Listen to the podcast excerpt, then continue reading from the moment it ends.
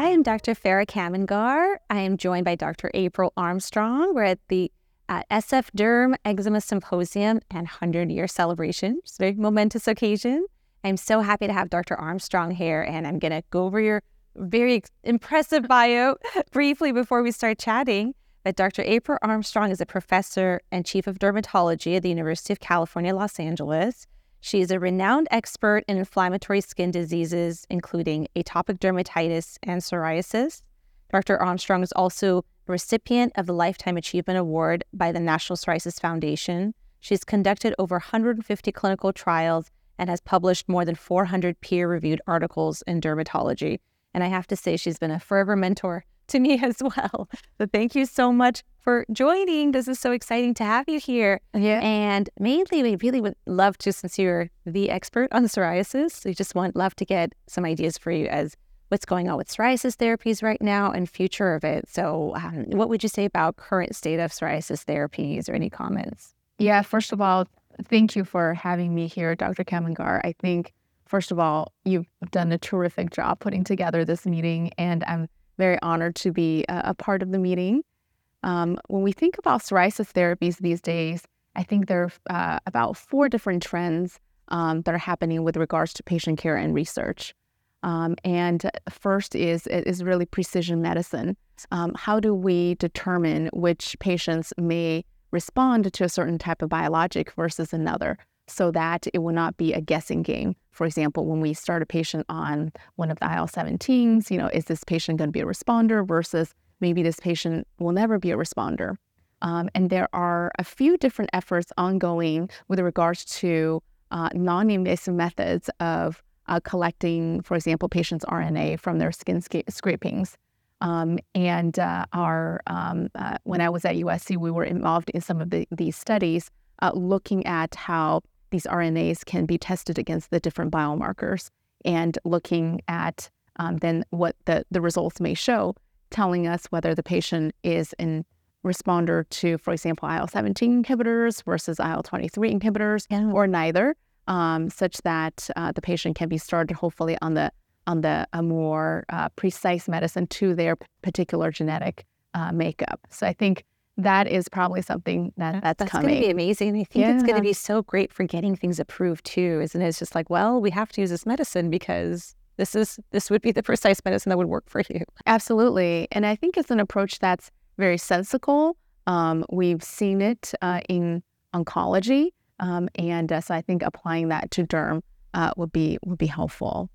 Uh, the other trend is E, which is early treatment.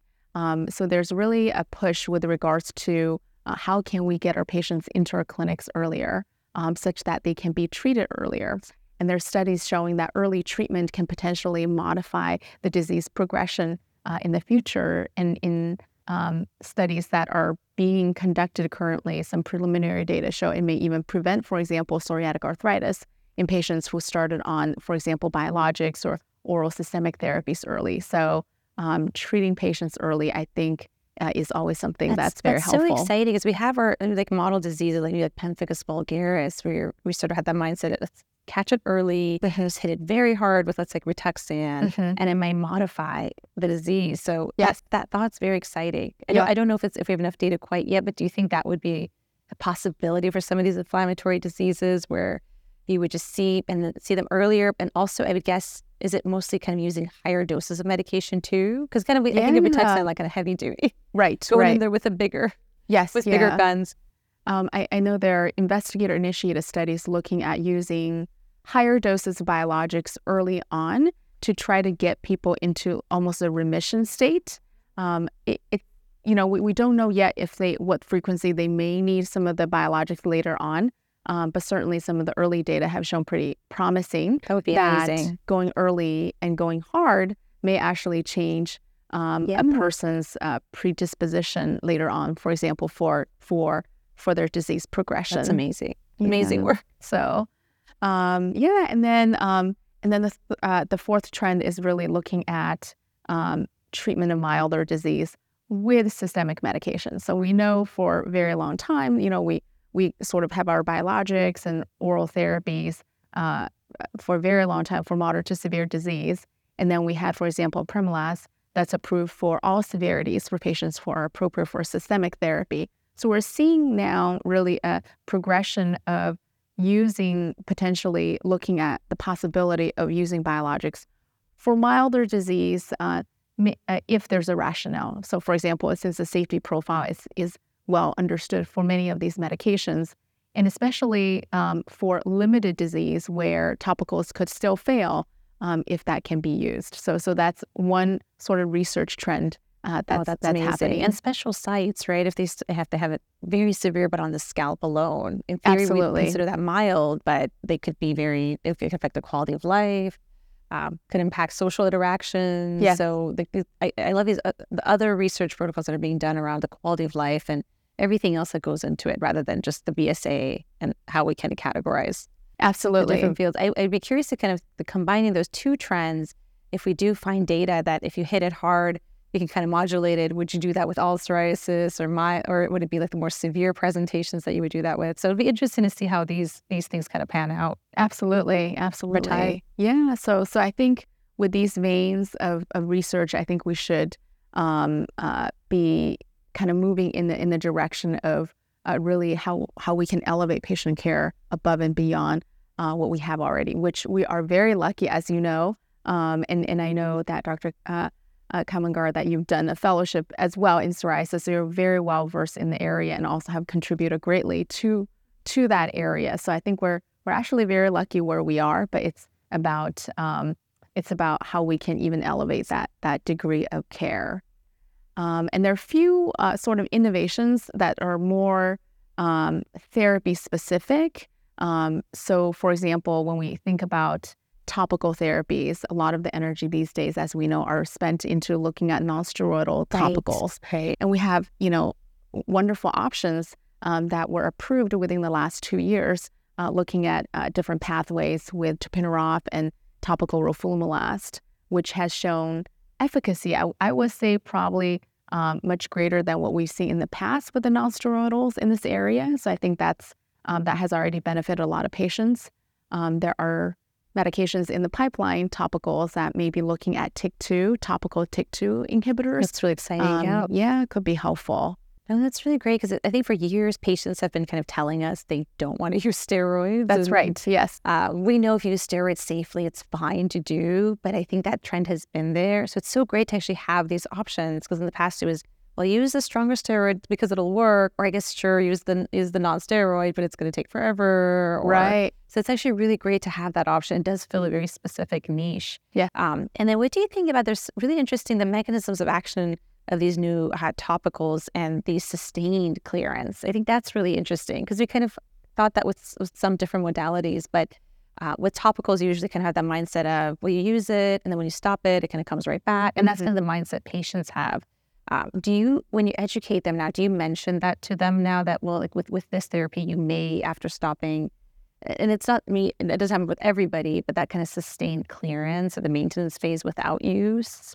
Yeah, I think that's a great point. Uh, we're seeing data um, that uh, that the maintenance of clearance is maintained beyond one what we what, what we might think, and I, you know, it's it's very interesting because I still probably uh, advocate for uh, proactive therapy that once it's clear that they could still use a medication twice a week on the frequently, frequently recurring um, areas to decrease flares. But we know in the wor- real world, yeah. I don't know how many patients are actually following that because if they don't see it, they're probably They'll just you know stop. they're not incentivized to exactly to put the medication on.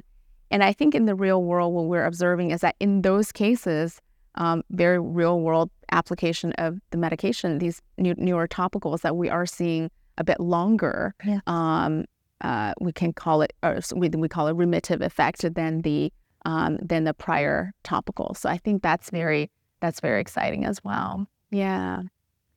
Uh, and I would say for the oral realm, uh, we uh, a lot most of the small molecule development for the oral realm has been centered around TYK2. I think we've, as a field, kind of really have honed in on TYK2 as a target. We have deucravacitinib that's already approved. There are two other um, medications that are in the pipeline that are also targeting the same target, TYK2 that's in late phase development. Um, so I, I, think we've we really, I think, in that realm as a field, we've struggled a little bit to figure out what is the right target. Right target, yeah. Um, but I would say, looking at the pipeline, I think the field uh, for small molecules uh, that that that TYK2 seems to be the right uh, target. And then now the conversation is really uh, going to how specific it is for the regulatory domain of TYK2 uh, versus you know the existing uh, TYK2 inhibitor. Um, and another very exciting area in the oral therapy development is um, these peptides that act like biologics. I call them biologish, uh, but uh, um, but they are actually oral medications that um, are made of peptides, and and you take them as oral orally, and they would inhibit, for example, um, IL twenty three receptor, right? Wow. So it's like kind of like a very uh, you would think of a, molecule that does that would be a biologic, but but they, they've Right. been able to engineer it as a peptide. And we also have another peptide that inhibits IL seventeen, for example. So so really almost uh, injectables in the pill, That's Um, amazing. yeah, but so it's not degraded. They bioengineered it down to the right? to right. level. Very yeah, exciting. These so that's very exciting. I think that the, the, the biologics have revolutionized dermatology. And now, if you kind of look over like the last hundred years, we're talking about it's a short amount of time we've had the Mhm. biologics, and every year newer and newer therapies are coming out. Yes. So I think it's it, we're lucky. It's a good time we are. we to be are. a dermatologist in the Absolutely. inflammatory disease field. Absolutely. And and I think that um, the biologics, to your point, you know, we we're probably going to look at the launch of uh, IL seventeen A and F uh, dual inhibitor bimekizumab uh, in the near future. Um, it's already approved in many parts, other parts of the world, but um, uh, I think we're going to see that coming Coming as well. soon. Yes, yeah. So it's, it is very exciting in psoriasis and also um, in uh, atopic dermatitis, which is a whole different Yeah, it's area kind of following. it's- well. It's, following beyond, behind. Yes. but then it's, I feel like it's going to really uh, effective medicines really quickly. That's right. Whereas like psoriasis kind of like had this slower start, and they're just atopic derm is just going straight to Yes. just getting clear skin. That's right. It seems like the great. time time span for the development for drugs in in the AD realm is very compressed, right? Compared to Right, I right. think we grew up grew up in our Yes, you know yeah. with biologics and seeing the progression of of our currently 11 biologics being approved and introduced to the derm world whereas AD you know we're having lots of uh, Yeah. development and uh, innovation in that area and, and really in a much more compressed time period Which is actually brings up a good point. That's one of the main reasons we picked the eczema symposium for this Mhm. this conference too, because we felt like there's so much happening so fast yes that the common uh, dermatologist in private practice who might not be doing the trials in academic center, it's almost kind of hard to keep up. So I'm hoping this weekend will actually fill a lot of knowledge gaps for all of us mm, because the I field agree. is expanding. Because with with psoriasis, you have, you have like a couple of years to digest one set of information before another came out. Right. Whereas with atopic derm, things, which is a good thing, good problem to have, but Yeah. a lot of information's coming out very quickly. So deciphering them and knowing which one to pick for which patient, Absolutely. it's happening quickly. Yes, yes, it, it really is. And I'm so happy that we're able to have this symposium here and uh, and also, you know, uh, as as a part of the centennial celebration of SF Derm, chaired by you currently. yes. So I think I think it's it's really really exciting. Yeah, exciting weekend. Yes. And and for this uh, for this podcast, we've been asking everyone, and we've actually kind of been mostly talking about this. But if you were to say just a few things, future of dermatology, where you see it going, uh, which is along the lines of everything we've kind of been talking about, but anything you'd like to add? I think the future of dermatology is quite bright, and there are a few things I would say um, that we are seeing. Uh, number one is just tremendous continued interest from medical students going into dermatology, and really seeing how um, residents who are coming out of residency um, really leading a- bit more diverse path than, let's say, uh, what um, the prior generations of dermatologists have been and they're interested in not only sort of technical aspects of dermatology, but also uh, very exciting aspects of entrepreneurship, um, and and just you know having a you know better um, work life mix in in, Yeah. in what they do. And I think that's something that's very exciting, and I think we're embracing as a field. Yeah. Um, and also another area that we are uh, seeing is that as a field, we're moving towards hopefully even a more diverse workforce, Yeah. uh, which I think will be very important for our patients um, as well as our field in general.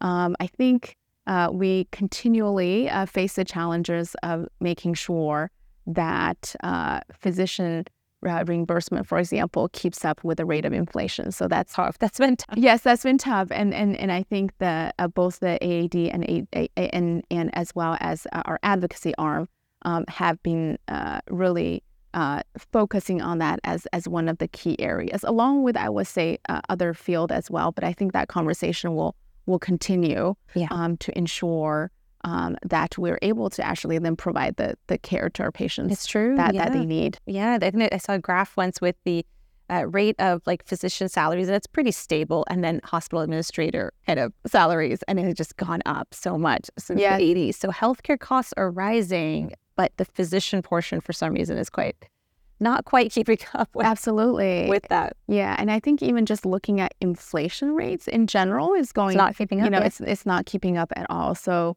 I think a greater advocacy from everyone is yeah. is probably necessary. Very, very important. And I would say in the Bay Area, actually, especially PAMF and our different sites, it's actually kind of hard to recruit newer docs because it, it is so expensive in these Mhm. certain areas. So you feel it more than anywhere. Yeah. That the the pay really hasn't quite caught up with um, physicians being able to come out and get mortgages and paying off student debt. So it's a huge problem. yes, for sure. yes, yeah. so, but we have a lot of great minds in Derm. A lot of great minds. they'll figure it out. to- right? Lots of to focus innovation. on that.